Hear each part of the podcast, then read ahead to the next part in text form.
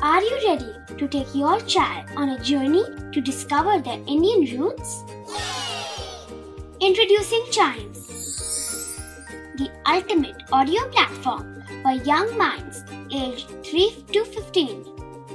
At Chimes, we believe in the power of storytelling to connect children to their cultural heritage. From captivating folk tales to colorful festivals to mesmerizing history, Chimes brings the rich stories of Indian traditions to life. So connect your child to their Indian roots with us. Download the app today and start the journey. Search Chimes Kids Audio Stories and Podcasts app on Apple or Google Play Store. Chimes, audio that inspires.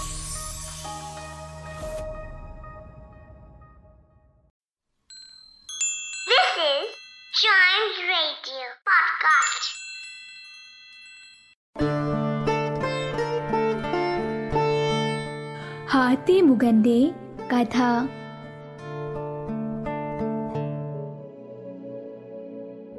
Ganesha ഭഗവാന്റെ ജനനത്തിന് തൊട്ടു പിന്നാലെ പാർവതി ദേവിക്ക് ഒരു പ്രധാന ജോലി ചെയ്യേണ്ടി വന്നു. തന്റെ ജോലിക്ക് ആരും തടസ്സമാകരുതെന്ന് പാർവതി ദേവി ആഗ്രഹിച്ചു. അതിനാൽ തന്റെ പുത്രനായ ഗണപതി ഭഗവാനോട് വടിയുമെടുത്ത് കാവൽ നിൽക്കാനായി ഉപദേശിച്ചു. അമ്മയുടെ വാക്കു പാലിച്ച് ബാലഗണേശൻ വടിയുമായി കാവൽ നിന്നു. കുറച്ചു നേരം കഴിഞ്ഞപ്പോൾ അതുവഴി നമ്മുടെ മഹാദേവൻ വരുന്നത് കണ്ടു. മഹാദേവൻ വരുന്നത് കണ്ട് ഗണപതി ഭഗവാൻ പറഞ്ഞു ഹർ ഹർ മഹാദേവ. തന്റെ ഭക്തരിൽ ചിലർ തന്നെ കാണാൻ വന്നതാണെന്ന് കരുതി മഹാദേവൻ ഗണപതിയെ അനുഗ്രഹിച്ച് അകത്തേക്ക് പോകാനായി ഒരുങ്ങി. എന്നാൽ മഹാദേവൻ ഒരടി മുന്നോട്ട് വെച്ചപ്പോഴേക്കും ഗണപതി ഭഗവാൻ തടഞ്ഞു നിർത്തിക്കൊണ്ട് പറഞ്ഞു അങ്ങയ്ക്ക് ഇപ്പോൾ അകത്തേക്ക് കയറാൻ സാധിക്കില്ല. മാതാ പാർവതി ചില പ്രധാനപ്പെട്ട ജോലിയിൽ തിരക്കിലാണ്. അതുകൊണ്ട് ആ ജോലിയിൽ ഒരു തരത്തിലുള്ള ശല്യവും മാതാവ് ആഗ്രഹിക്കുന്നില്ല. മഹാദേവന് ഇതല്പം വിചിത്രമായി തോന്നി. കുറച്ചു നിമിഷങ്ങൾക്ക് ശേഷം മഹാദേവൻ പറഞ്ഞു കുട്ടി നീ ആരോടാണ് സംസാരിക്കുന്നതെന്ന് നിനക്കറിയില്ല. ഈ വാസസ്ഥലം നമ്മുടേതാണ്. അതും താങ്കൾ അമ്മ എന്ന് വിളിക്കുന്ന പാർവതി നമ്മുടെ ധർമ്മപത്നിയുമാണ് ഇതിന് ഗണപതി ഭഗവാൻ മറുപടി പറഞ്ഞു എന്നോട് ക്ഷമിക്കൂ. പക്ഷേ എനിക്ക് എന്റെ അമ്മയുടെ കൽപ്പന ലംഘിക്കാൻ കഴിയില്ല. അമ്മയുടെ അനുവാദമില്ലാതെ ഞാൻ ആരെയും അകത്തേക്ക് കയറ്റത്തുമില്ല. മഹാദേവന് ഇത് കണ്ട് ക്രോധം വന്നു. മഹാദേവൻ തന്റെ ഭക്തനായ നന്ദിയെ വിളിച്ചു. നന്ദിയെ വിളിച്ച് മഹാദേവൻ ചോദിച്ചു നന്ദി ഏതാണ് ഈ കുട്ടി? ഈ കുട്ടി നമ്മെ ധിക്കരിക്കുന്നത് നീ കാണുന്നില്ലേ? എന്നാൽ നന്ദി പറഞ്ഞു സ്വാമി ഞങ്ങൾ പരമാവധി ശ്രമിച്ചതാണ്. പക്ഷേ ഈ കുട്ടി വളരെ ശാഠ്യക്കാരനാണ്. എത്ര ശ്രമിച്ചിട്ടും ഈ കുട്ടി മാറാൻ തയ്യാറല്ല. ഇത് കേട്ട് ഗണപതി ഭഗവാൻ മറുപടി പറഞ്ഞു ഞാൻ അമ്മയുടെ അനുവാദം കൊണ്ടാണ് ഇവിടെ നിൽക്കുന്നത്. അതും കൊണ്ട് അമ്മയുടെ അനുവാദമില്ലാതെ ഞാൻ ഇവിടെ നിന്ന് മാറാനും പോകുന്നില്ല. മഹാദേവന് ആകെ ദേഷ്യം വന്നു.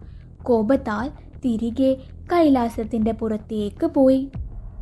ഈ നടന്നതെല്ലാം നാരദമുനി അറിഞ്ഞു. നാരദമുനി അപ്പോൾ തന്നെ ഇത് ബ്രഹ്മാവിനോടും വിഷ്ണുവിനെയും ചെന്നറിയിച്ചു. ബ്രഹ്മാവും വിഷ്ണു ഭഗവാനും ഇതിനകം മഹാദേവനെ കാണാൻ പുറപ്പെട്ടു. അവിടെ ചെന്ന് ബ്രഹ്മദേവൻ മഹാദേവനോട് ചോദിച്ചു ദേവ എന്ത് സഹായമാണ് ഞങ്ങളിൽ നിന്നും വേണ്ടത്? അങ്ങ് ആജ്ഞാപിക്കുന്നത് പോലെ ഞങ്ങൾ ചെയ്യാം. ഇത് കേട്ട് മഹാദേവൻ പറഞ്ഞു ബ്രഹ്മദേവ ഒരു കുട്ടി വടികൊണ്ട് നമ്മുടെ പ്രവാസ സ്ഥലത്തിൽ കാവൽ നിൽക്കുന്നു. എത്ര പറഞ്ഞിട്ടും നമ്മളെ അനുസരിക്കാൻ അവൻ ഒട്ടും തയ്യാറല്ല. ഇതെങ്ങനെ മറികടക്കണമെന്ന് എനിക്ക് മനസ്സിലാകുന്നില്ല. ശിവന്റെ വാക്കുകൾ കേട്ട് ബ്രഹ്മാവും വിഷ്ണുവും ഒരു സാധാരണ ബ്രാഹ്മണന്റെ വേഷം ധരിച്ച് ബാലഗണേശന്റെ അടുത്തേക്ക് എത്തി തന്റെ അടുത്തേക്ക് രണ്ട് ബ്രാഹ്മണർ വരുന്നത് കണ്ട ബാലഗണേശൻ തന്റെ കയ്യിൽ വടിയെടുത്തു. ഇത് കണ്ട് വിഷ്ണു ഭഗവാൻ ചോദിച്ചു നിങ്ങൾ എന്താണ് ഈ കാണിക്കുന്നത്? ഞങ്ങൾ ബ്രാഹ്മണന്മാരാണ്. തന്നോട് സംസാരിക്കാൻ വേണ്ടിയാണ് ഞങ്ങൾ വന്നത്. ഞങ്ങളോട് യുദ്ധം ചെയ്യാനുള്ള ധൈര്യമുണ്ടോ? ഇത് കേട്ട് ഗണപതി ഭഗവാൻ പറഞ്ഞു നിങ്ങൾ സമാധാനപ്രിയരായ ബ്രാഹ്മണരാണെങ്കിൽ സമാധാനമായിട്ട് ഇവിടെ നിന്നും പോകാനല്ലേ ഞാൻ പറഞ്ഞുള്ളൂ. എന്നെ കൊണ്ട് വേറൊന്നും ചെയ്യിപ്പിക്കരുത്. ബ്രഹ്മാവും വിഷ്ണുവും ഒരു വശത്തേക്ക് മാറി നിന്നു. പരമശിവന് ഇത് കണ്ട് ആകെ ദേഷ്യം കൂടി. പരമശിവൻ തന്റെ ദിവ്യദൃഷ്ടികളാൽ ഇതെല്ലാം കാണുന്നുണ്ടായിരുന്നു. തന്റെ എല്ലാ ദൈവങ്ങളെയും ഗണങ്ങളെയും അപമാനിക്കുന്നത് കണ്ടപ്പോൾ മഹാദേവന്റെ കോപം കൂടി കൂടി വന്നു. മറുവശത്ത് പാർവതി ദേവിയും സ്വന്തം കണ്ണുകൾ കൊണ്ട് എല്ലാം വീക്ഷിക്കുകയായിരുന്നു. തന്റെ ചെറിയ മകനുമായി യുദ്ധം ചെയ്യാൻ എല്ലാ ദൈവങ്ങളും കരുതുന്നത് പാർവതി ദേവി അറിയുന്നുണ്ടായിരുന്നു. മഹാദേവന്റെ കോപം കൂടിക്കൂടി വന്നപ്പോൾ അവസാനം അതൊരു യുദ്ധക്കളമായി മാറി. വലിയ യുദ്ധത്തിന്റെ ആരംഭം തുടങ്ങി. ഇന്ദ്രഭഗവാൻ ഗണപതിയുടെ മുമ്പിൽ തോറ്റ് സമ്മതിച്ചു.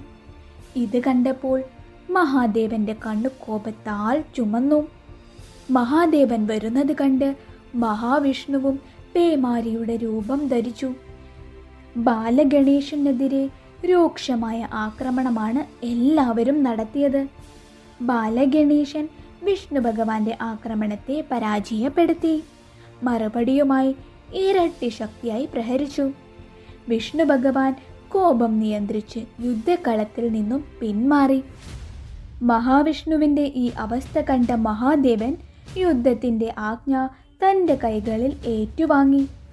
മഹാദേവൻ കോപത്തോടെ തന്റെ വൃതിശുദ്ധി ഉയർത്തി ഗണേശ ഭഗവാന് നേരെ എറിഞ്ഞു. മഹാവിഷ്ണുവിന്റെ വാളും ഒരിക്കലും ഉന്നം തെറ്റിയില്ല. അത് ഗണപതിയുടെ തലയിൽ തൊട്ട് ഗണപതിയുടെ ശിരസ് ശരീരത്തിൽ നിന്നും വേർപെട്ടു. കൈലാസ പർവതമാകെ ഇടിമുഴക്കമുണ്ടായി. ഇത്രയും വലിയ ശബ്ദം കേട്ട് പാർവതി ദേവി ഇറങ്ങി വന്നു. തന്റെ മകന്റെ ദയനീയമായ അവസ്ഥ കണ്ട് പാർവതി ദേവിക്ക് വളരെ സങ്കടമായി. പാർവതി ദേവി വിഷ്ണു ഭഗവാനോട് തന്റെ സങ്കടം പ്രകടിപ്പിച്ചു.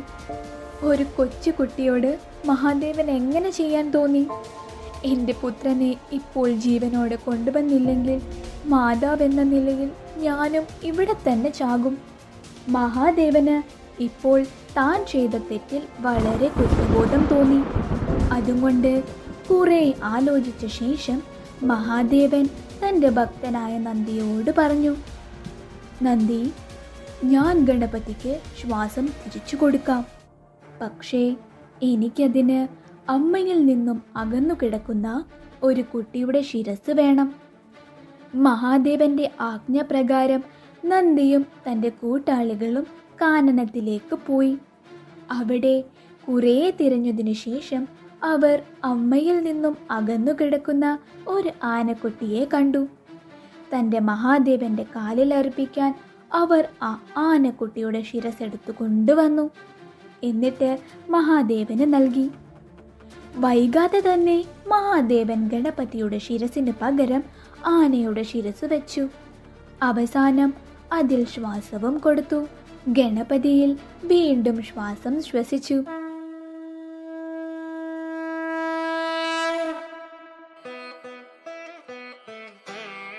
തന്റെ മകനെ ജീവനോട് തിരിച്ചു കണ്ട പാർവതി വളരെ സന്തോഷിച്ചു. തന്റെ മകനെ ഓടിപ്പോയി കെട്ടിപ്പിടിക്കുകയും ചെയ്തു. ധീരനായ മഹാഗണപതിക്ക് എല്ലാ ദൈവങ്ങളും ഓരോരോ അനുഗ്രഹം നൽകാൻ തുടങ്ങി. എല്ലാ ദൈവങ്ങളും ഓരോരോ വരദാനം നൽകി ഗണപതിയെ പ്രശംസിച്ചു. അങ്ങനെ നമ്മുടെ ഗണപതിക്ക് ആനയുടെ തല കെട്ടുകയും ഗജാനനൻ എന്ന പേര് വരികയും ചെയ്തു.